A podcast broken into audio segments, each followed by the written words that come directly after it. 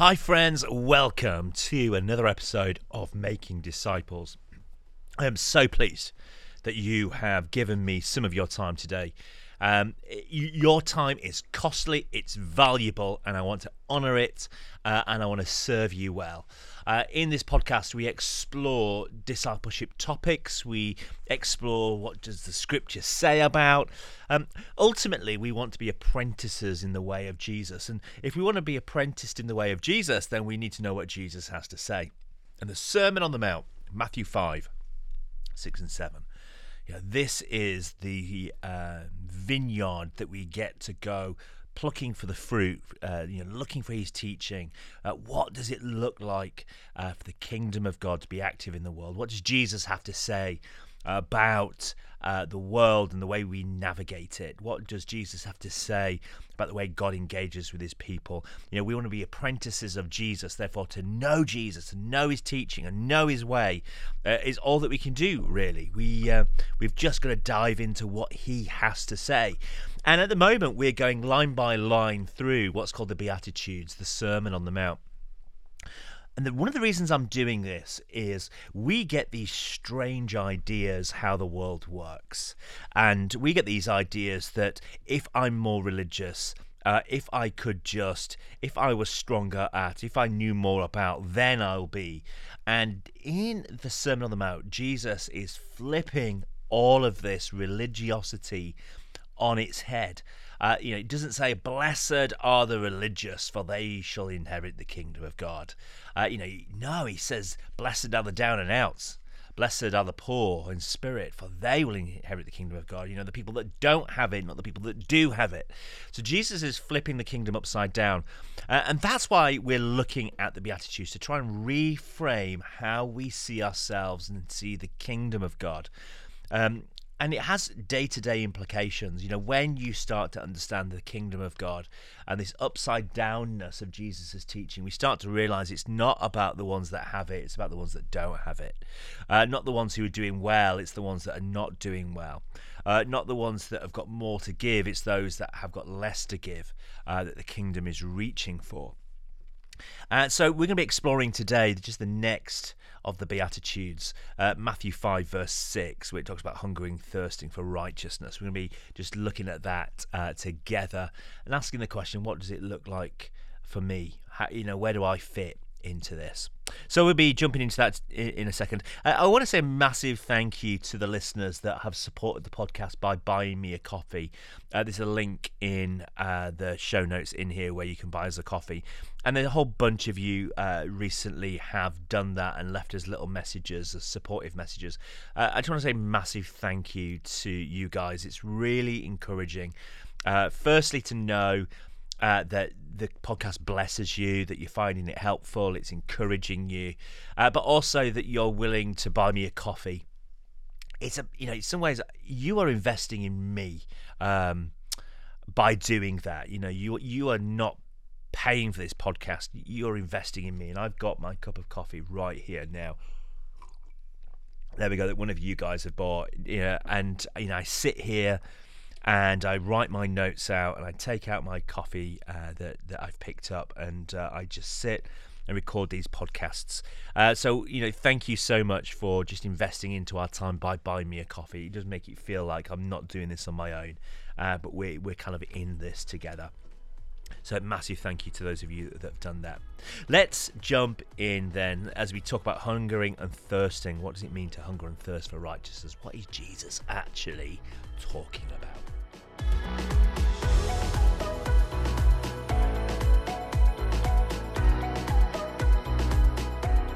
Can I just remind you, the word blessed, as we've looked at in the first episode of these, and if you're listening to these out of order, it might make more sense to go right from the beginning because Jesus is building something up. But anyway, welcome. But this word blessed actually would be better translated, you're in the hands of God when. You're held by God when. Being blessed is not about having more.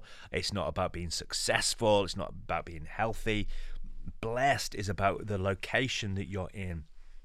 When you're falling apart and you put yourself in God's hands and you're kind of held in his hands, it's in that moment that you are blessed.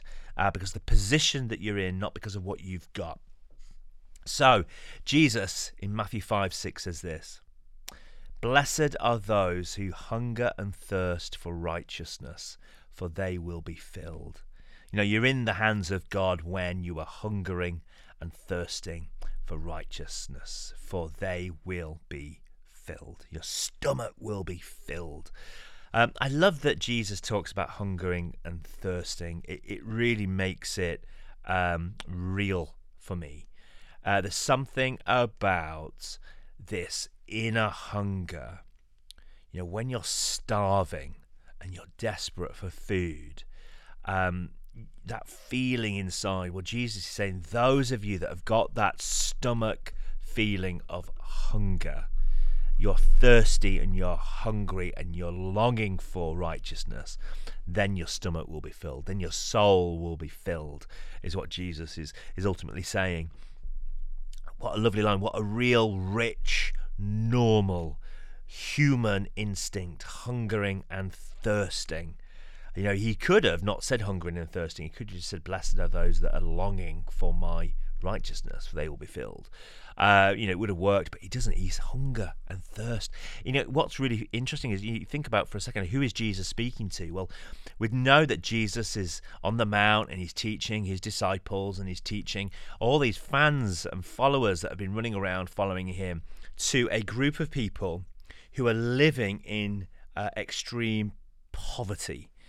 Here are a group of people that are struggling to make ends meet. They are living in a society where 65 to 70% of their income was taxed by the Roman Empire. If you could not pay your tax bill, then they would take it from you. I don't know if you've ever seen the film The Nativity. Great film, but in it at the beginning, there's just this interesting moment where the Roman Empire turn up into Nazareth, and Mary, Jesus's Mary, her dad, he has to pay this tax bill to the Romans, and he can't afford it. And the gentleman in front of him in the queue, he ends up having his daughter taken away from him because he couldn't afford to pay the bill. The daughter was taken into slavery because dad could not afford to pay this tax bill, and girl is taken off. And then Mary's dad, it's about to happen the same, and luckily he's got a donkey, and he ends up giving the donkey to the Romans, who then kind of take it off to pay this debt, this tax debt that he's got. And it just shows that the Romans, you know, you paid your bill, and if you couldn't afford to pay your bill, they would take livestock or your daughter from you. That was the amount of poverty that they were living in. This was a group of people that really knew what it meant to be hungry. A few years ago, I was in Israel, and I got to go to Herod's palace. This particular palace was called the Herodion. It's just outside of Jerusalem, and it's a man-made palace on a mount that he's built himself. And on top of it, he's got this military base, and in the military base, he's got his multi-story palace, and he's got a swimming pool. Friends, that swimming pool was so big, Herod couldn't swim all the way across it, so he ended up having an island put in the middle of the swimming pool because he wanted to swim to the middle and get his breath. It was so big. Herod, he wasn't a Jew. He was actually an Edomite. He actually came from the line of Esau, not the line of Jacob. So he wasn't a real Jew. But, you know, the people like Herod, King Herod at that time, were so wealthy. They had so much wealth, and there was so much poverty sat side by side. And, you know, it's not to the Herods that Jesus said, "Blessed are those who have." You know, it's to those that don't have. It's to those that are being taxed. It's to those that their buckets have run dry. And he says to them, "Blessed are those that are hungering and thirsting for righteousness." You know, the people that Jesus is speaking to in this sermon are the ones that are right at the bottom. They are the peasants. They are struggling to pay their taxes. They're struggling to feed their children. And into this, Jesus uses a metaphor and language that they understand. The raw substance of life. You know, your stomach is hungry. And it's into that place of hunger that Jesus speaks and he's using this raw analogy. You know what it means to be hungry in your stomach, or those that are hungry in their soul, those that are longing for righteousness, they will be filled. You know, Jesus does not say, blessed are those that have their religion wrapped up and it's all sorted. Jesus says those that know that it's falling apart. So, friends, we live in a world where we're actually more like Herod than we are like the peasants that Jesus is speaking to. Most of us don't live in the poverty where we can't feed our families. With that said, I live in a neighbourhood where I know individuals that are not having their evening meal because they can't afford to feed their children. But that is not most of us.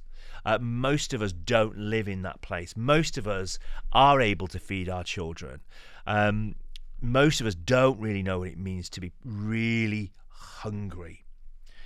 And we're actually more like Herod. We've just got so much that we don't know actually what we're really, really missing. So, Jesus is teaching the Sermon on the Mount, and he's teaching to a group of people living in poverty. And he uses an analogy that they understand, that the hunger of your belly is the same hunger of your soul. And so here we have Jesus teaching, and Jesus is essentially saying that God blesses those that are longing for. God blesses those that are craving for. God blesses those that are aware that they have not got it sorted. And they are the ones that are longing for his righteousness, longing for his presence, right? Longing for his holiness in their lives. Those that know they're hungry, know that their soul is crying out. They've lost it. They are the ones that God will bless. This is totally upside down. In a world where God blesses pastors with the biggest YouTube channels, in a world where God blesses leaders with gold watches and sports cars, God blesses churches and church leaders. You know, we live in a world that we think blessing is scale and size.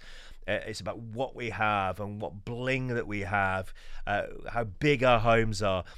Jesus says into this, no, actually, God is the one who's blessing those that are at the bottom, not those that are at the top.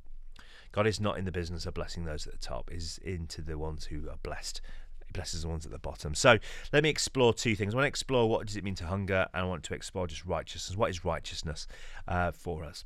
So what is hungering and thirsting? Friends, hungering and thirsting is the awareness that we lack something. It's not something we possess. It's something that we don't. Hungering and thirsting is about our souls crying out for more of God in us. Hungering and thirsting is about the frustration that we can't believe that we've done it again, the frustration that we're back in that place, the frustration that we've dropped the ball again. It's this reality that we're back in this place of failure, that we don't have it all together, that we're barely making it through, that Jesus is saying, those of you like that, you're hungering and thirsting. And in that place when you know that you failed, that you know that you don't have it, that's when God blesses you. So Jesus is announcing that it's not your ability, but it is your heartfelt, heartbroken failure where we are blessed. It's when we know that we have totally let ourselves down, others down, and God down. When we're on our knees and we're saying, I have not got it. I can't do this. I have failed. I am heartbroken, and I'm a failure. It's in that place that Jesus is announcing, actually, that's a good spot to be. That's a great place to be, because it's in this place that God can pick you up. It's in this place when you're on your knees that God can pick you up. So if the blessed were those that had achieved it, that's how the world would see it, they became righteous all on their own. So religious people, because they could achieve their religiosity, they could turn up and pray more, they could turn up and read scripture more, they could turn up and pay for their sacrifices, they could do all of that stuff. We'd often see those as, well, they're the blessed, they've got it all together. Well, actually, they're the ones that have got there on their own steam. They've got their own strength and power. And Jesus recognizes that actually that's not real righteousness. That's self-righteousness. Self-righteousness. And Jesus is not interested in our self-righteousness. He is interested in the righteousness that comes from him. See, the self-righteous, they earn it themselves. The self-righteous can do it on their own. And friends, that is not the gospel. That is not the gospel. The gospel, the good news, is that when we haven't made it, but you're still fighting for it, you're still crying for it, you're still hungering and thirsting for it, it's in this moment that we are blessed, when we don't have. So blessed are you when you run out of willpower, no more ideas, you can't do it yourself, the bucket is empty, you're aching for filling and longing for what God has got. In that moment you're crying out, in that moment where you've got nothing left and your hands are empty, it's in that moment Jesus says that you are blessed. Blessed are those who are hungering, thirsting and longing for righteousness, for they will be filled. Not those who've got it all sorted, not the religious people that have done it under their own works. No, they're the self-righteous, they've got there by self. Jesus says, no, the righteous, they're the ones who've realised they've not got it all together. When you've run out of willpower, you've run out of ideas, you can't do it, your bucket is empty, you're aching internally for fulfilment and God's blessing and God's righteousness, you're crying out to him, in that moment you are blessed.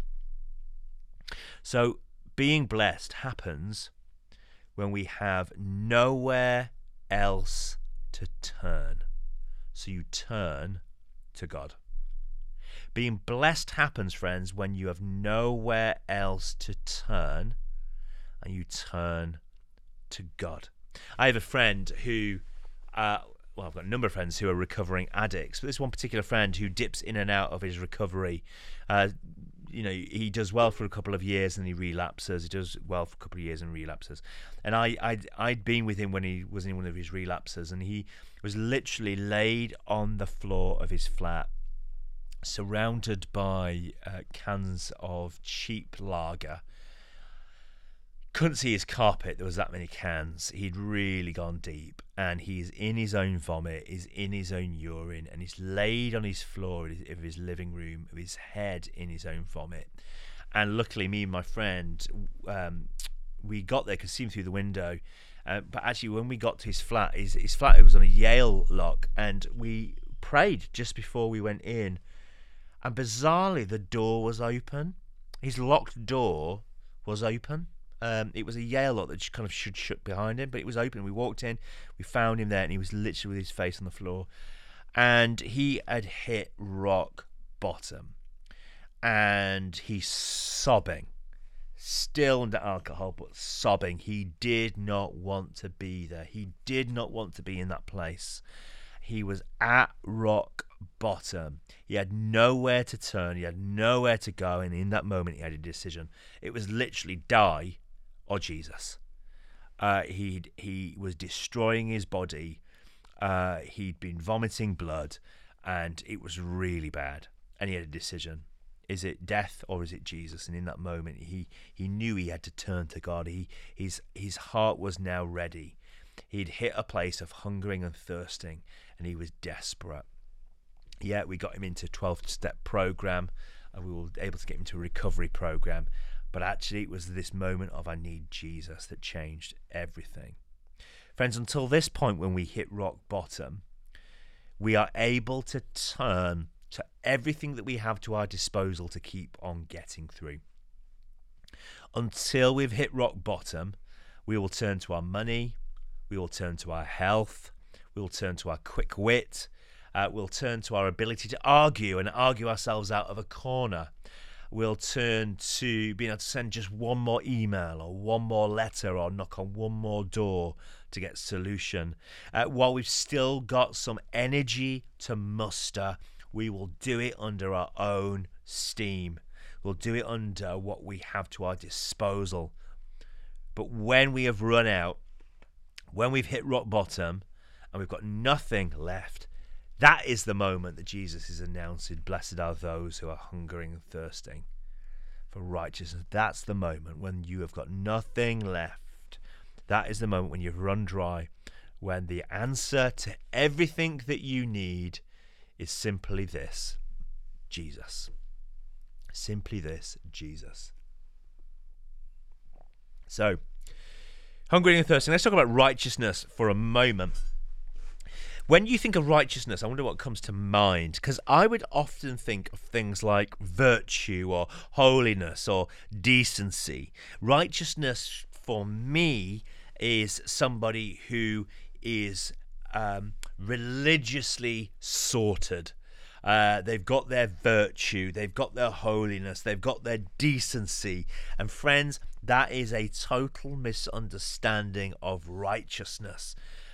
Being righteous does not being right. It does not mean having it all. It does not mean being virtuous and having it. That is not what it means. So the Greek word here, which I'm about to utterly butcher, okay? The Greek word here is dikaiosune, and it translates as God's desire for wholeness, completion, or shalom, God's desire for shalom and peace. It's a right place, you're in a good place. Another way of translating it, and this is one of my favourite ways of translating righteousness, is this, splitting it up to right justice, being in the place of right justice. Longing and thirsting for God's justice would be a good way of saying it, God's justice in our lives.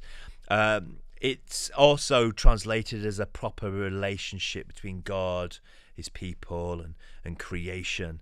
Righteousness is when everything becomes right under God's rule and God's reign. So righteousness is when everything comes together as it should be under God's rule and reign. It's a place where God's desire, his shalom and his peace have come together in the right way, where God's justice is involved with our lives. I love this idea of right justice, right justice. So righteousness is the desire for things as they were intended to be for the universe, brought into it's the right place as it was always meant to be. So righteousness is about global issues as well as ourselves. You know, the word shalom in a similar way. The shalom of God, the peace of God, is about everything falling into its place. Same with righteousness. Righteousness is when everything of God falls into place and it's coming together under God's governance. That is righteousness. So what about if we're not, friends, hungering and thirsting for God? What if we are not hungering and thirsting for God? Because that is a problem. You know, Herod had so much he did not need God. Sometimes, friends, we have so much under our disposal, our money, our health, our quick wit, our ability to argue, the ability to send one more email, one more letter, one more phone call. All of that can mean that we're still going under our own steam. What if we are not hungering and thirsting for God? What about if we are actually quite happy with how we are? What does that mean? I want to just say this, maybe we have missed what Jesus can really offer us. If we are actually content, maybe we've missed what God can offer us. Maybe we need to be thirsting and longing for more. Maybe we need to have a desire for more. Desire for the more that God has for us. If you are not hungering and thirsting for this place where everything is right by God, in his peace, in his justice, in this internal place, not just global but internal as well, this place where actually it's all coming together. If you're not longing for that, if you're not longing for that for the world, then maybe you've missed what Jesus can really offer us. Maybe we've missed what Jesus can really offer us. Maybe we need to be thirsting for more. Maybe you need challenging that there is more with what Jesus has to offer in this upside down kingdom. He's got more for you. Maybe we're too content. Friends, for others, hungering and thirsting isn't about failure. It's possibly about being more in tune and with and aware of what is possible. So this hungering and thirsting might not be that your life has failed, but it may well be that you're in tune with God and you're aware that there's just more possible. There's more for you than what you have right now. It's possible that more you understand the good gifts that God has for us, the more you realize that you're missing the mark, the more you realize God has more. You don't have to get to a place where your bucket is totally empty to hit rock bottom and then turn to Him. Friends, you can realize now before you get to that place that you are lacking, that you don't have all that what has God got for you. I love it in Ephesians, the God of immeasurably more. He's got immeasurably more than we can ask, dream, think and imagine, but yet we're content with the little that we've got. Maybe you need to hunger and thirst for more of what God has for us. Friends, Jesus isn't announcing anything for those who have faith all sewn up. They're already in the right place. They've got their faith sorted. Jesus is announcing that many of us desire to be there, but we are not there yet. We are struggling. And in that struggle, in that longing, the kingdom is here. The upside down kingdom is for us, those that don't have it sorted, that don't have what it takes. Let me end by reading this to you. This is John 7:37-38. On the last and greatest day of the festival, this was the Feast of Tabernacles, Jesus stood in a loud voice in the temple courts and said this, "Let anybody who is thirsty come to me and drink. Whoever believes in me, and as Scripture has said, rivers of living water will flow within them." Friends, it is when we are crying out to God, "God, you have got more for me than what I have right now. You've got more for me to understand, more for me to consume, to drink, to take into my being." Those of us that are hungering and thirsting, longing to drink more of Jesus, drink more of his presence, those of us that believe, Jesus says these rivers of living water will flow up within us. Not those that have it sorted, but those of us that don't. This is the good news of the kingdom of God, that those of us that don't have it sorted, He will give us what we need to drink. So, what do we do with this? Well, we do this. I want to just say, look, friends, get on your knees. Get desperate. If Jesus is saying the blessed ones are the ones who are hungering and thirsting, then let's get more hungry. Let's get more desperate. Let's get ready to say, "Lord, I need more of what you have got for me. I'm not content where I am, Lord. I want the more that you have for me." Can you get into that place of crying out to God, becoming hungry, becoming thirsty, crying out to Him? Because it's in that place that we'll find that we are being filled, that God meets us in that place. So there you go, friends. Blessed are those that are hungering and thirsting for righteousness. Hunger and thirst for righteousness, for they will be fed. They will be filled. Can you get hungry? Friends, I hope you found that helpful. And I hope that you would find a place of desperation to receive more of what God has for you. And I pray that that may be a reality for you this week. Friends, until next time, grace and peace. Have a great week. And I'd love to know that you are going from this hungering and thirsting for more of what the Lord has for you. Amen.